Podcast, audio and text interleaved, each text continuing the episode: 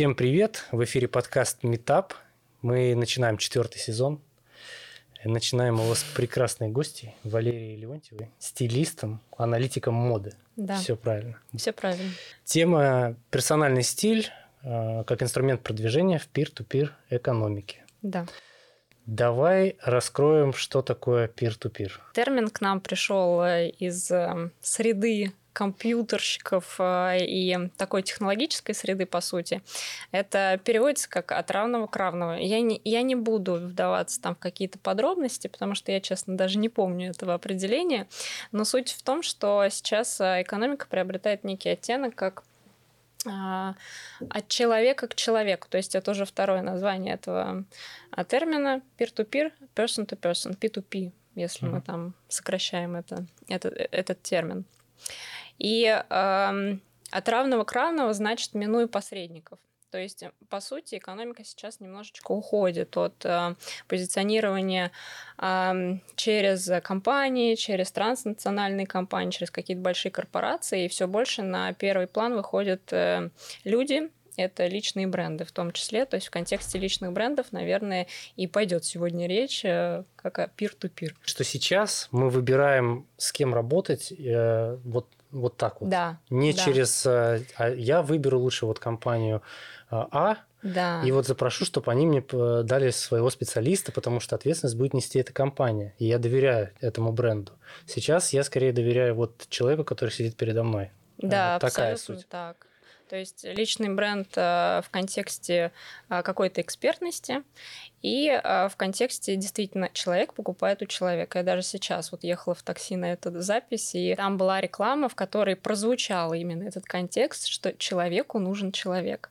И как таковой просто является, да, действительно, вот передача знаний, опыта и а, ну, скажем так, действительно доверие, оно формируется больше от человека к человеку, уже от компании мы все-таки отходим. То есть, во-первых, это и дешевле, надо сказать, непосредственно с человеком коммуницировать, но и а, просто перестроение экономики идет вот больше в этом направлении. Как в этом всем а, помогаешь ты? Я персональный стилист, я фэшн-стилист, то есть тот, кто работает на съемках. Вот, и я аналитик моды. Соответственно, у меня достаточно широкий спектр действия в этой всей э, деятельности. В контексте персонального стиля я помогаю людям, э, в принципе, сформировать их стиль работаю с персональным стилем в части именно гардеробов. Вот. Но а, когда мы говорим об экспертах, особенно те, кто формирует себе какой-то личный бренд, а здесь уже идет в контексте имиджа, то я помогаю выстроить именно персональный стиль, а, тот, который будет цеплять а, взгляд, тот, который будет запоминаемый, вот, и может быть даже какой-то несколько эксцентричный, если мы говорим там про имидж. Ты берешь человека, смотришь на сферу э, его деятельности угу. и подбираешь под эту сферу деятельности гардероб? Эм, здесь, наверное, надо просто раскрыть чуть-чуть с другой позиции, угу. потому что, э, во-первых, не все строят личный бренд. Но... Давай проговорим тогда сразу о том, как вот он, в чем его особенность. Ну, условно говоря, ты можешь пойти там, э, я могу пойти взять, купить какие-то вещи, которые я считаю нужными, и типа я такой на своем стиле. Да. Это что-то такое обывательское. Угу. Либо я могу пойти к тебе, да. и ты скажешь, не-не, Слава, это все вообще не то. Ты вообще, ты же позиционируешься как-то. И вот э, чем отличается вот условно просто подбор каких-то там, не знаю, цветов, э, каких-то вещей от вот построения личного бренда именно визуального? А, личный бренд и визуал а, в контексте имиджа, наверное, больше уже а, мы должны раскрывать. И стилист в этой части работает именно с позиционированием, в том числе через имидж, через одежду. Вот, но не только, потому что имидж на самом деле это сочетание экспертности, это сочетание персонального стиля и личных качеств. И если мы говорим о личном бренде, который не заинтересован заинтересованы, допустим, в каком-то прям имидже-имидже, а просто позиционирование себя вот как эксперта. Но, допустим, даже если берем какие-то конференции, и там в рамках конференции люди все-таки себя представляют, это тоже некий личный бренд, но он уже не совсем про имидж, он больше про позиционирование себя через э, стиль, как донесение ценностей, что же человек, собственно, из себя представляет. То есть здесь э, в моей э, работе очень важно, во-первых, понять задачи клиента, а, понять, для чего ему этот персональный стиль. Потому что если публичность определенно имеется а, как цель, да, то здесь имеет смысл работать именно с имиджем. Имидж — это построение через какие-то фишки узнаваемые, прям вот такие, может быть, где-то эксцентричные, как я уже говорила. Ну, приведи пример, вот что это может быть. А, ну, я, наверное, если вот про имидж-имидж говорить, э, буду наверное, в контексте Филиппа Киркорова, потому что когда мы не, говорим... Он узнаваемый. А, да, он узнаваемый, но а, персональный стиль у него тоже очень узнаваемый. И мы никогда его не спутаем ни с чем другим. То есть это всегда какие-то очень эксцентричные наряды. И если мы посмотрим его Инстаграм, то даже в жизни он через эту эксцентричность проявляется. У него, а, в принципе, во внешности заложена такая стилистика под названием барокко это с профессиональной точки зрения я ее так оцениваю. Вот. И э, здесь очень много драматичности в стиле, в принципе. И вот это он позиционирует, в том числе даже через домашнюю одежду, через вензеля, через вот э, яркие какие-то краски, через золото, через роскошество. Это как раз-таки про барокко. Вот. И когда мы говорим про, фи- про стиль Филиппа Киркорова, то есть про, по сути про его имидж, мы никогда его не спутаем со стилем э, какого-то другого певца, потому что что, ну, вот он такой один. Хорошо. Я сейчас чуть-чуть прерву, Хорошо, вмешаюсь. Хорошо. Давай. Если мы э, чуть-чуть приземлимся и возьмем не артиста, угу. возьмем, допустим, топ-менеджера какой-нибудь компании. Или, или это уже не пир-ту-пир, это уже как бы корпоративная история. А, да, здесь немножко корпоративная история, но этот человек все равно может быть э, неким личным брендом и продавать себя, во-первых, как личный бренд от компании к компании. Вот. Э, то есть его, по сути, тоже нанимают люди определенные. И он здесь свой стиль э, персональный должен презентовать еще с точки зрения экспертности. Опять-таки, какая-то компания, какая-то сфера деятельности. Понятное дело, что там а финансист, он не будет одеваться, как тот же самый Филипп Киркоров. Даже если у него в стилистике, во внешности заложены некоторые там черты и стиль барокко, а, то он не сможет это проявить просто потому, что его компетенции немного в другом а, поле деятельности лежат. И, естественно, здесь ему надо отразить свою экспертность из позиции а, каких-то дресс-кодов все-таки. Мне на ум сейчас приходит Набиулина с ее брошками бесконечными. Да, вот это, это вот про это. Это элемент стиля как раз-таки, да. То есть мы как раз вот про такие фишки э, говорим в части корпоративной стилистики и дресс-кодов, когда невозможно прям уж широко всю стилистику в человеке отразить, потому что, да, одно дело это публичность такая вот э, в рамках политики, там все-таки есть нормы и дресс-коды, и там а, нельзя прийти с огромным там декольте или с каким-то вырезом по ноге, просто потому что есть нормы и правила. Их обязательно надо соблюдать, и здесь э, стиль выражается в таких мелких деталях. У мужчин это могут быть какие-то фишки в виде носков, там, может быть, галстуков, хотя сейчас от галстуков очень часто отказываются, какие-то платки в пиджаках. Ну, то есть вот такие очень мелкие, но запоминающиеся детали. Это если про персональный именно стиль э, в контексте вот такой ограниченности, потому что разбег на самом деле очень широкий в зависимости от сферы деятельности. Как э, влияет э, наличие да, стилиста, наличие стиля на заработок и влияет ли это? Ну, то есть, условно, есть человек, который вот одевается, как он одевается, как он привык, э, а есть человек, который хочет что-то изменить, и я знаю, что на самом деле, если ты меняешь, э, ну, вот эти все, как это, всю одежду, когда ты меняешь одежду, то меняется и восприятие другими людьми тебя, и, соответственно, от этого вплоть до того, что меняются судьбы людей, в том смысле, что люди получают больше денег, люди меняют партнеров, становятся лучше, другими вообще угу. и так далее. То есть одежда, она максимально трансформирует людей. И вот насколько это все зависит, э, ну, насколько это может повлиять на количество заработка, например? Ну, напрямую, наверное, прям вот сказать, что только одежда влияет на заработок, нет, нельзя, потому что, естественно, это всегда и компетенции, это и какие-то особенности личности. все таки можно быть отличным экспертом, классно быть одетым, но неприятно быть настолько в общении, что дальше твоя карьера просто заступорится. И тут уже как бы вопрос денег, ну, он не напрямую, но зависит от этого, да. Или можно быть я не знаю, классно одетым, приятным в общении, но абсолютно не обладать никакой компетенцией. Просто только через имидж, там, через стиль как-то позиционировать себя как о супер классным специалистом тоже не получится. Поэтому здесь опосредованно, да, влияет именно в контексте того, что вот э, ты озвучил. Это а, мироощущение, опять-таки уверенность в себе в том числе. Потом есть определенные нормы, а, скажем так, э, у стилистов инструменты есть, как передать э, большую экспертность, например, допустим, в кадре в том же. Это какие-то более а, угловатые линии, нежели чем мягкие формы там и мягкие линии. Это тоже влияет именно в части впечатления. То есть как впечатление оказать нужное. А с помощью одежды, да, можно, как это влияет на заработок? Да, влияет, но это скорее вот как бы совокупность факторов, нежели просто одежда. Ну, я бы, конечно, хотела сказать, что там стилисты работают над имиджем именно в части увеличения заработка, но я понимаю, что это не только от этого зависит. И да, от себя я делаю все, чтобы передать определенное впечатление, создать нужный имидж или там сформировать какую-то узнаваемую стилистику для клиента.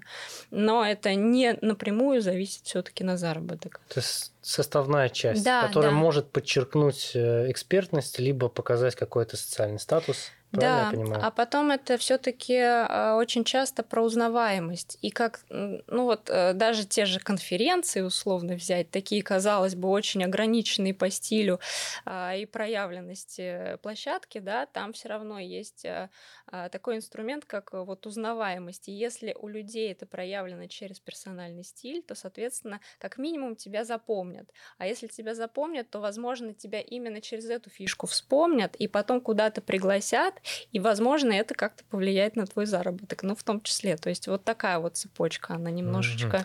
опосредована. Я знаю, к нам на ПМФ угу. Петербург в этом году, в 2022, приезжала, приезжала делегация из Афганистана. Так. Там был очень фактурный мужчина. С ним, мне кажется, все сделали фотографии. Я его вообще фотографировал при закрытых дверях единственный. Вот, у него прям супер все, ну такой, ты смотришь, глыба такая идет. Да, Он да, прям да. выделяется. Вот это вот про это. Да, это по сути вот про тот самый имидж, о котором мы говорим. Это то, что о вас могут рассказать при закрытой двери. Угу, вот. ну, типа, закрытые, типа, да, двери. Посмотри вот этот. А помнишь, да, тот чувак, который, может быть, нехорошо там протранслировал свою экспертность, но помнишь, как он вот там стоял, там у него были, не знаю, какие-то яркие очки, там или классный пиджак, или там рубашка в каких-то не знаю, паттернах интересных. Вот такие запоминающиеся фишки, они в том числе позволяют э, некоторым людям все-таки, особенно кто настроен на визуал, они а, запоминают их и потом куда-то несут по сарафанному радио, и вот это вот сарафанное радио разносят в том числе. Ну, то есть, э, по сути, это такое уникализация образа происходит. Ну, это то ты инструмент. Его, ты его выделяешь, да, и дальше уже клонируешь, там, размножаешь, передаешь в массы. Наверное, да. Да, это инструмент в самом прямом смысле этого слова. А, Давай поговорим о том, где ты работаешь. Я имею в виду, э, с кем, понятно, что с людьми, не с корпорациями. Да. Эм, расскажи, давай чуть-чуть про свой бэкграунд, как ты к этому пришла.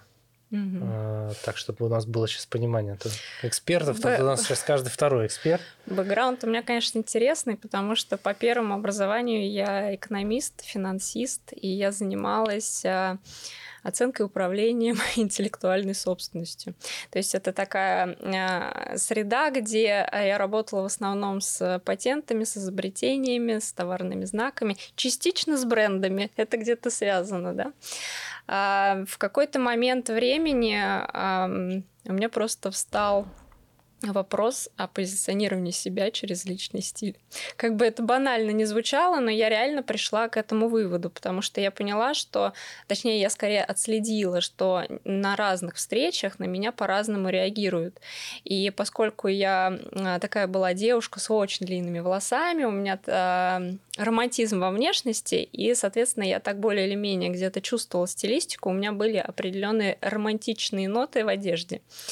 А, так вот, э, сейчас я уже как специалист, как стилист понимаю, что а, это не вызывает большого доверия именно как к эксперту. То есть, э, когда я говорила умные вещи, не очень все воспринимали эти умные вещи. Думаешь, да, это там девочка какая-то да, сидит там, именно умничает. потому, что я девочка, мне было тогда примерно там 20 с небольшим лет, и плюс вот эта вот э, моложавость, да, она не оказывала нужного доверия.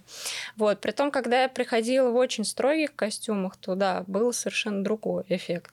Вот. И а, я просто заметила чисто для себя, что, видимо, как-то все таки одежда влияет на позиционирование. Поскольку я тогда строила карьеру в этой области, мне было действительно важно в этом разобраться, я пошла разбираться. А, про стилистов я вообще ничего не знала от слова совсем никогда.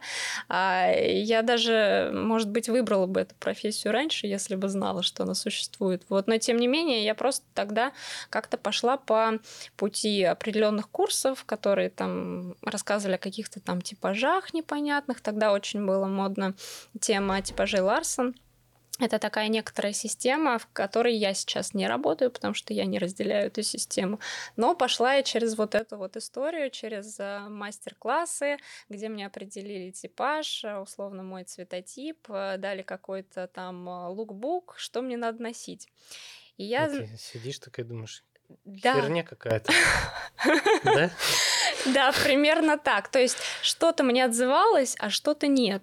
И я поняла, поскольку у меня все-таки некоторый аналитический бэкграунд, у меня пошел такой мозговой как бы процесс, и я стала понимать, что, ну да, что-то в этом есть, но чего-то не хватает. А поскольку я как бы исследователь по натуре, я пошла дальше, дальше, дальше, дальше в эту тему и поняла, что чем больше я пытаюсь разобраться в этой теме, тем больше у меня вопросов, именно с точки зрения обывателя. И тут для меня каким-то случайным, на самом деле, образом открылась э, вообще сфера стилистики, а, потому что про моду, да, я слышала, но в нашей культуре мода — это такой развлекательный контент, это больше что-то поверхностное, а не что-то вот такое глубинное, системное. Ты про восприятие вообще по отношению? Да, да, да. И поэтому я вот э, тоже не думала, не догадывалась, что, оказывается, есть какие-то системы работы с внешностью. И когда я стала это изучать, погружаться, меня все больше и больше засасывало. Я просто поняла, что мне это очень интересно.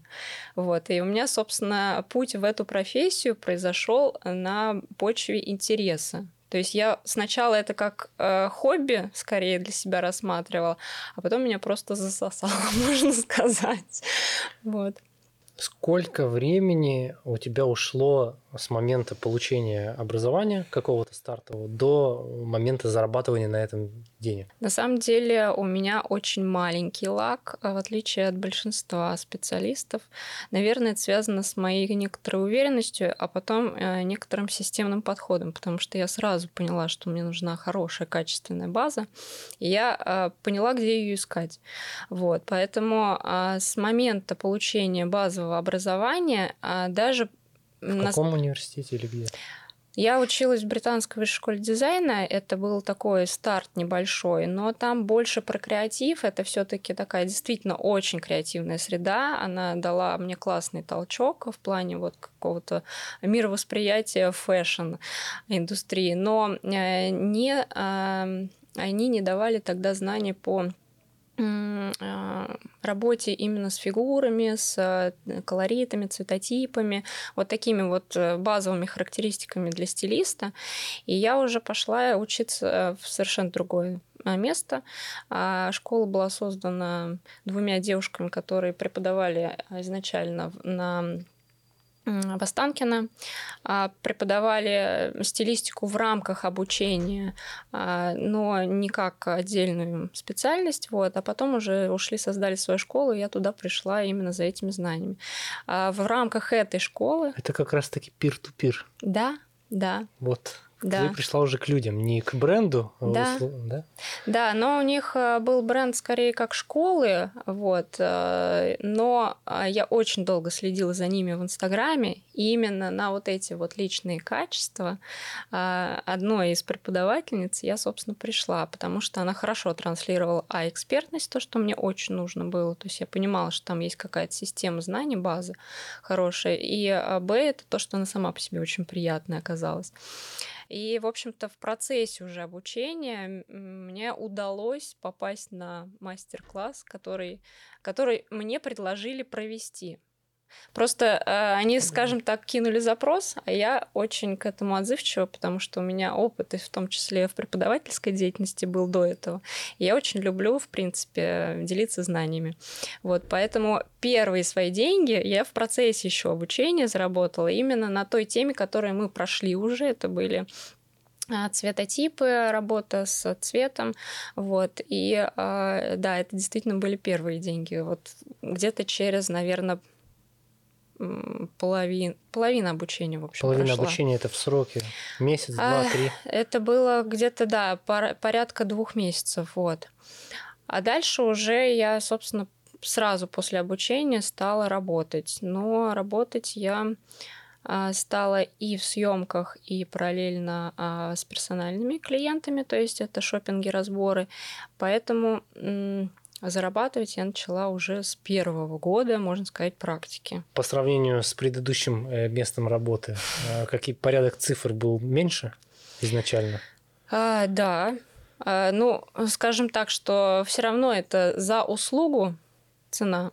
Вот. И, естественно, это никак не соотносится с ценами, которые там выставляет компания. Вот. Э, Да, есть стилисты, которые свой шопинг, э, там, разбор гардероба продают за условные 150 тысяч рублей. Но это, во-первых, определенный сегмент, это, как правило, люкс. Там очень высокий сервис, и там хорошие базы знаний. Вот. Э, Позиционирование, естественно, влияет в том числе на цену вот, услуг. И я где-то посередине, наверное, потому что у меня есть интерес в том числе к обычным женщинам, Обычным, среднестатистическим? Да, назовем их так, ну, просто для раскрытия вот этого состояния их мне интересно работать с такими запросами. А с мужчинами что? То же самое работаю и с мужчинами, с мужским С стилем, кем проще работать? С мужчинами. С мужчинами? Да. А, они непривередливые. Что дают, то я и одеваю. Нет, они скорее проще доверяют. У них эмоциональный вот этот фон немножечко более приглушенный по отношению к женщинам, да, и из-за этого они, а, если платят деньги специалисту, то они платят за результат. И уже когда а, им нужен этот результат, они понимают, что вот я доверился специалисту, специалист знает, как лучше, как надо, он же должен знать типы фигур, а, там запрос, э, я не знаю, по стилистике, вот, и поэтому что он предлагает, то я условно примеряю, да, что-то нравится, что-то не нравится, но там гораздо больше доверия, в принципе, и проще договориться. Поэтому с мужчинами, да, намного легче и проще. Воз- Возраст примерно, вот э, средний возраст человека, который к тебе обращается, или, или это вообще не важно? А, С одной стороны, это не важно, но лично моя целевая аудитория, видимо, плюс-минус где-то вокруг моего собственного возраста вращается. Это около 30 плюс-минус. Вот. Но есть клиентки, и, ам, которым за 40. То есть мне и более возрастные дамы доверяют, вот, и э, более молодые. То есть это от 25-27 лет примерно до где-то 40. Вот, наверное, вот такая у меня целевая аудитория. Так сложилось. Вот, допустим, я заказал услугу. Говорю, Мгм. вот мне надо поехать на, не знаю, креативную неделю в Москву, надо что-то там как-то выглядеть. Мгм. Заплатил тебе денег. Вот, ладно, не тебе, другому стилисту, потому что это плохой пример будет. Заплатил другому стилисту, и он меня одел ужасно. Мгм. Кто несет ответственность? То есть э, мне интересно вот взаимоотношения, вот как это работает в том смысле, что, э, ну, бывает, э, ты заказываешь там, если сравнить с товаром каким-нибудь, там, ожидаешь одно, приходит там машина не белая, а серая. А тебе цвет очень важен, ну, например. Угу, я понимаю. Вот, или комплектация какая-то не та приходит, хотя ты хотел угу. вот э, довольно прогнозируемый результат получить. Вот как раз мужчины любят результат. Да. И тут ты доверяешь, все, одевает, что-то идет не так. И с кого спрос? Как это регулируется? Как вот а, эти вот э, э, риск-менеджмент? Здесь вопрос коммуникации всегда, потому что, во-первых, э, принципе, не должно сложиться такой ситуации, чтобы человеку не понравилось, потому что стилист обязан уметь работать с фигурами, с цветотипами и с типажностью. Как правило, человек свою типажность где-то подсознательно немножко чувствует. Поэтому а, очень а, часто вот эти вот моменты попадания, они отзываются клиенту. Если стилист э, в, в этом контексте работать не умеет, да, такие, к сожалению, существуют люди, э, которые там, может быть... Э, типа стилист. Но я не, не буду говорить типа стилист, я просто знаю, что действительно очень много курсов в свое время созрело именно по стилистике, которые по факту не дают рабочих инструментов. Там очень много опирается на вкус, там очень много обесценения вот этой базы знаний, что а типажи не важны, а цветотипы это вообще прошлый век, и что там вот, значит, есть какие-то уникальные инструменты работы вот со стилем. А, я с этим мнением совершенно не согласна. Есть реальная система баз знаний, на которой работает и должен работать стилист. А, поэтому а, при работе со стилистом важно задавать в том числе вопросы, а почему это так? Потому что если человеку не нравится, э, допустим, это не соотносится с его вкусом, но это отражает что-то очень важное в его внешности, то стилист обязан ему это объяснить. Э, во-первых, обязан, а во-вторых, должен уметь это донести. Это первый момент. Второй момент это то, что э, ну, есть, да, какие-то, а, может быть, не очень привычные вещи для клиента, и а, если это не задача там какого-то определенного позиционирования, то не надо давить на клиента, не надо ему говорить, что нет, мы сегодня это купим, потому что. Надо как-то быть более открытым к разным вариантам, вот, и предлагать человеку разные варианты.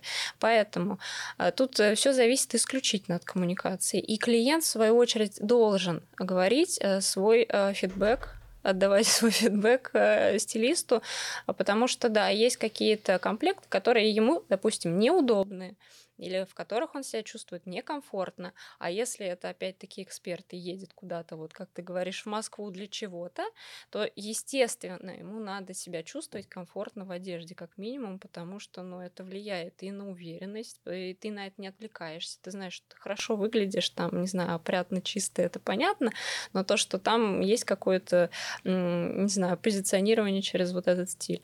И если мне некомфортно как человеку в какой-то одежде, естественно, я буду на это отвлекаться. Это влияет в том числе на трансляцию моей экспертности, в том числе на мою работу. Я буду на это как-то все время заострять внимание, осознанно, неосознанно. Это второй вопрос, но а, не надо создавать дискомфорта клиенту. Поэтому здесь коммуникация.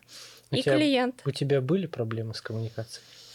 А, нет, у меня как-то то ли подбираются очень удачные клиенты, но у меня очень много реально положительных отзывов, в том числе вот про какое-то раскрытие внутренности через там душу. Там люди мне действительно пишут о том, что Лера, ты меня там открыла с новой стороны, и я себя так классно чувствую. Вот, мне это очень приятно. А сколько стоит приятность? Какая именно? Если шопинг, э, то сейчас эта цена 45 тысяч рублей. Это конечная цена услуги, она не зависит от количества времени моего потраченного на клиента. То есть, если это а, большой там, объем а, работы, то и мы можем разбить и на два дня, и на три дня, как комфортно клиенту. Вот. В том числе это и разбор гардероба также регламентируется. То есть я на самом деле очень клиентоориентированная, как человеку будет удобно под его время, под э, его там, задачи, естественно, мы все это обговариваем, вот, разбиваем это нашу задачу на этапы.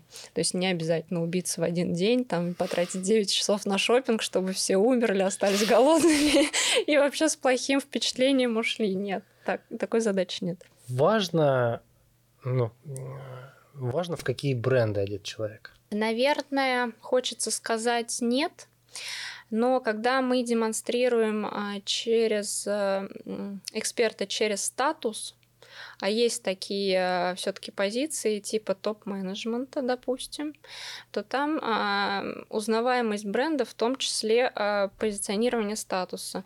Опять-таки, если человек предлагает свои услуги за очень дорого, ну, я, конечно, понимаю, что это размытое понятие, uh-huh. вот, но, допустим, а, человек, который продает свои услуги за 150 тысяч рублей, вряд ли может одеваться в Зару, в условную Зару, да, сейчас что? она ушла. Никто, никто не любит Зару, ее и нет. Но ну, сейчас мы поговорим, кстати, это про просто, исход. Да, это просто такой банальный пример, потому что очень узнаваемый в сознаниях масс, да, и а, действительно просто качество Зары и вообще вот стилистика условной Зары не подходит подходит для топ-менеджмента в принципе.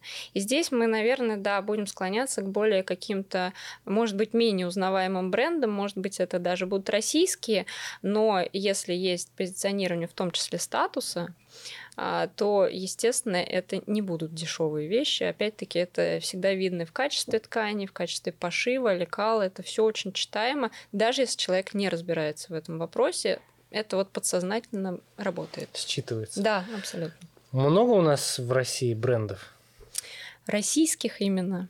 Да, достаточно много, при том, что их за вот последние два пандемийных года образовалось э, еще какое-то дополнительное количество, назовем это так. Кто-то ушел с рынка, кто-то, конечно, не ушел, кто как выжил в этой ситуации. Вот. Но российский рынок реально растет. Вот. Вопрос, что называть брендом, потому что если мы говорим в контексте такого общепринятого мирового понятия, то это, наверное, узнаваемая стилистика, это ДНК бренда, это какие-то определенные лекалы, то есть прям узнаваемость конкретно этого бренда. Таких, наверное, немного. Все-таки я склоняюсь к этому. А если в контексте, в принципе, одежда, ну, то есть вот бренд одежды назовем, но он такой, как как большинство там базовую одежду выпускает, то угу. таких очень много, да. И, и как э, ребята относятся? Ну, у тебя вот кто заказывает твою услугу? Они больше за какие- какие-то сторонние бренды, либо за российские? Ну, во-первых, я всегда узнаю предпочтения по брендам у своих клиентов, потому что есть те, кто одеваются в люкс, и те, кто не хотят размениваться, ну, по каким-то своим э, ценностям, там, к каким-то своим убеждениям не готовы.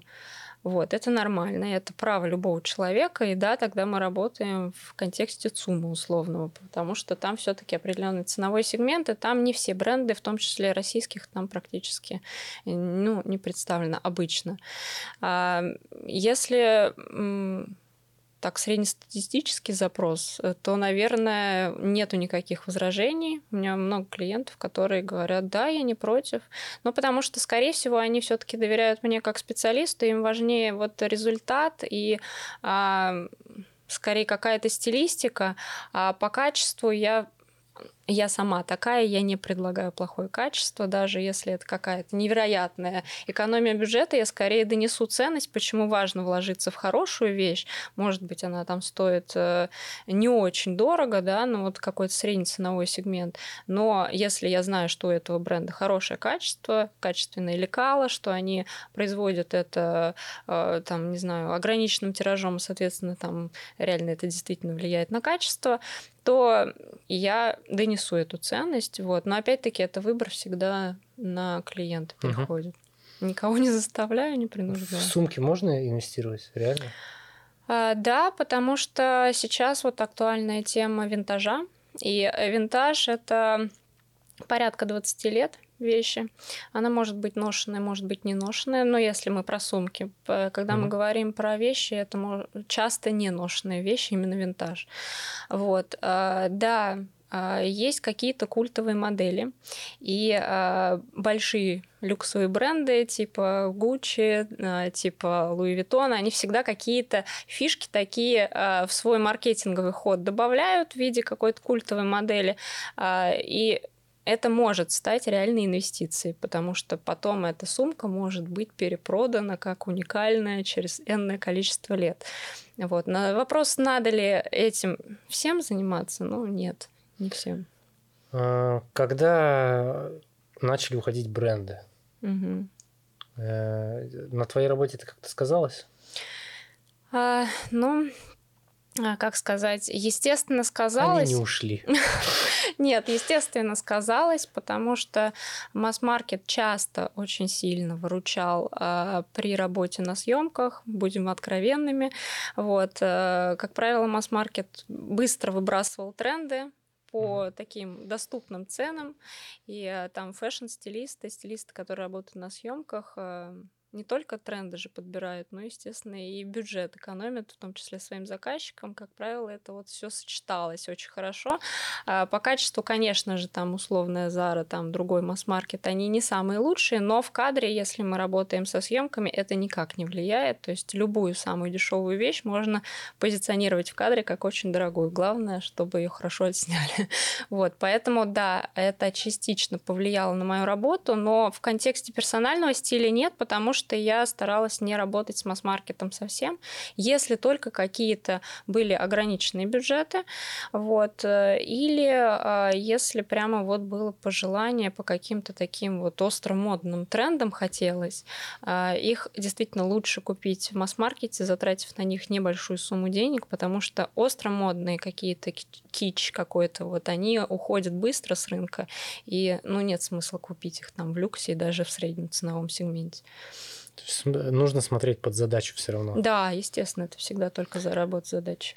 А в чем отличается, давай чуть поподробнее раскроешь вот эту вот разницу между человеком в кадре угу. и человеком, вот, который должен там где-то уже физически да, там, э, находиться, и э, то есть вот это вот, как это, разница восприятия, то есть в чем, э, в чем вот фишка угу. и там, и там. А фишка в камере. Будем честными, камера а, действительно может а, съесть качество, назовем это так. То есть, а, условно, там вещи дорогие в пошиве, из плохих тканей, а, не очень хороший крой. Их можно, опять-таки, в кадре где-то там как-то так удачно уложить. Это вот в том числе работа стилиста. Где-то там заколоть, если это не, а, не знаю, не по размеру, там как нехорошо сидит. Опять-таки, это проблема лекал может быть. Вот. А, то есть здесь в кадре, как правило, динамика обычно отсутствует, если мы говорим про какую-то фотосъемку, не видео, не, не кино. Хотя в кино там тоже тоже есть свои фишки, да, но а, тем не менее, а, там качество вещи, правда, не играет роли. Вот можно с Алиэкспресса снимать э, и, и все будет нормально. Правда, даже некоторые бренды одежды грешат заказом с Алиэкспресса и перепродажей. То есть, по факту, ты получаешь вещь и видишь, что она выглядит намного хуже. Даже если это сайт бренда, а, там можно отснять вещь с Алиэкспресса, а, таким образом, что она будет выглядеть как не с Алиэкспресса. А, при получении, конечно же, товара мы увидим, что это не то качество, которое было заявлено изначально, но это уже условно проблема не бренда. Ну, к сожалению, бывает такое позиционирование. Вот. А если мы говорим о персональном стиле, все-таки о коммуникации человека с человеком, то здесь уже вещь с Алиэкспресса никак не продаст себя, да, и человек, соответственно, не продаст дороже, а, в том числе, потому что, ну, будет видно, что и посадка там часто страдает, э, это проблема лекала, и, может быть, качество ткани, то есть оно быстро ворсится, может, э, катышки те же самые банальные появляются на более дешевых тканях гораздо После быстрее. первой стирки, что уж тут лукавить. Может, и даже без стирки, то есть при первой же носке. Как ты относишься к, ко всякого роду протоколу, дресс-коду, что вот э, в нужном месте нужно все-таки соответствовать? Угу. Я считаю, что это немножко пережиток. Да. Позволю я себе считать. Вот. Э, нет, это действительно существующее мнение, и вот э, в контексте современности действительно мы немножко отходим от дресс-кодов, то есть нету такой вот прям условности, что туда-то надо пойти так-то. Но э, все-таки есть э, такое понятие уместности, то есть, ну, не пойдешь ты в купальнике на бизнес-мероприятие. Это, это утрированный пример, Но ну, тем такой не менее, яркий. Да, но тем не менее, там э, вечеринка у бассейна имеет условно свой дресс-код, а все-таки какое-то там бизнес-мероприятие имеет свой дресс-код. То есть, если мы говорим о контексте мероприятия, то так или иначе понятие дресс-кода возникает. Вот. Но если мы говорим о какой-то такой академической части, что такое дресс-код и какие они бывают, то их условно выделяют там шесть штук. Это там black tie, white tie и э, некоторые другие. Но смысл в том, что у некоторых мероприятий действительно заявляется дресс-код типа black tie или там white tie, а, Это что значит? Черный а, галстук? Черный галстук, да, и белый галстук. И вот white tie, он считается самым строгим, то есть там для мужчин обязан какой-то быть фраг. Вот, и э, белая, да, бабочка, галстук. А black tie — это немножечко послабление по отношению к white tie, но это тоже строгий дресс-код, там, где должен быть э, смокинг, там, где должна, должна быть именно белая рубашка, не молочная, а именно вот так кипина даже белая. То есть там есть определенные свои условия, и э, на определенных уровнях все таки существуют эти дресс-коды. А у нас в России как тебе нравится вообще, как мужики одеваются? Ну, бывает по-разному, поэтому... Ну, так вот, в целом. Вот если так просто срез среднестатистический. Среднестатистический. Среднестатистический мне, наверное, не очень нравится и как женщины, и как мужчины одеваются, потому что культуры стиля в нашей стране как таковой нет. Это культуральная особенность, это особенность нашей истории в том числе, потому что моду зарубили на корню еще вот в начале 20 века, когда там больше... Вместе с царской семьей, наверное. Да. Прости, Господи. Но на самом деле так и есть, потому что к нам при царской России приезжали из Парижа одеваться. Это так на минуточку, потому что у нас были очень интересные модели, были э, интересные модельеры. Ну, по нынешним меркам они называются модельеры, тогда, конечно, не так. Портной. Ну, где-то да. вот. А потом произошла, произошел слом системы и некоторая унификация одежды э, в сторону утилитарности. То есть не позиционирование через красоту, эстетику, элегантность, а через утилитарность. И вот это вот отчасти убило российскую моду. А вот сейчас мы как-то ее э, как это реанимируем или мы выстраиваем да. заново? Все? Мы ее реанимируем, наверное, потому что мы часть глобального процесса. Мы не можем себя отделить. Сейчас, опять-таки, благодаря соцсетям спасибо, мы можем наблюдать за эстетикой другого мира. А там эстетика Парижа одна, эстетика Италии другая, да, но там, тем не менее, это вот те города и страны, где мода не была зарублена на корню, не, не на корню, это другой вопрос. Она развивалась, там есть определенный стиль, а, как я уже говорила, эстетика. И, конечно, а, в тех городах и странах более развитое а, понимание, скажем так, по отношению к персональному стилю. То есть там об, во, об во что просто, чтобы одеться, там нет такого понятия. Как ты видишь, как ты, может быть, сможешь сформулировать такой вот современный русский стиль? Каким бы тебе хотелось видеть людей? А, как? Я... Как, как бы тебе хотелось видеть людей? В каком виде? Мне бы хотелось видеть э, людей более осознанных, что ли, по отношению к себе и к своему внешнему виду, чтобы это не заканчивалось на теме «мне надо просто одеться», Одежда это просто одежда, и условно, чтобы мне было комфортно, удобно, и дальше на этом все заканчивалось. То есть все-таки мне бы хотелось, чтобы люди пытались себя как-то выразить, потому что индивидуальность, я считаю, ключевая вообще а, особенность нашего времени в том числе. Но и мне хотелось бы, чтобы люди как-то а, с большей любовью к себе относились, потому что а, проявление себя через одежду где-то на психологическом ура- уровне это все-таки тоже про любовь к себе. Я люблю себя, я себя украшаю. И мне не все равно, в чем я хожу и как я выгляжу. Поэтому вот, наверное, в этой части мне бы хотелось видеть больше людей. Вот про любовь ты очень э, хорошо подвела, потому что финальный вопрос, так. их может быть несколько, а, но один из финальных вопросов: за что ты любишь свое дело? А, за то, что я могу подарить уверенность и красоту женщинам, Это, наверное, самое важное, потому что у меня очень много отзывов именно об этом. Это отдача от людей, это какая-то определенная энергетика. Потом это работа именно с эстетикой, с красотой в разных ее проявлениях. Я действительно во многом вижу эту красоту и через донесение каких-то смыслов. То есть для меня работа со смыслами и ценностями тоже очень важна в профессии, в реализации. И финальное.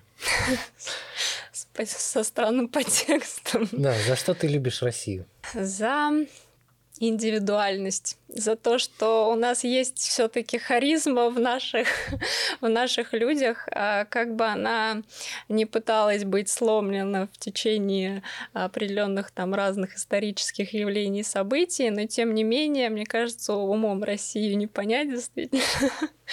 А, и это, наверное, вот такая вот особая смекалка, в том числе проявляющаяся через харизму, через подачу себя через а, стойкость духа, через а, силу характера и умение выживать в самых разных условиях. Наверное, за это, да. Спасибо большое. У нас в гостях была Валерия Леонтьева, а, стилист, аналитик моды.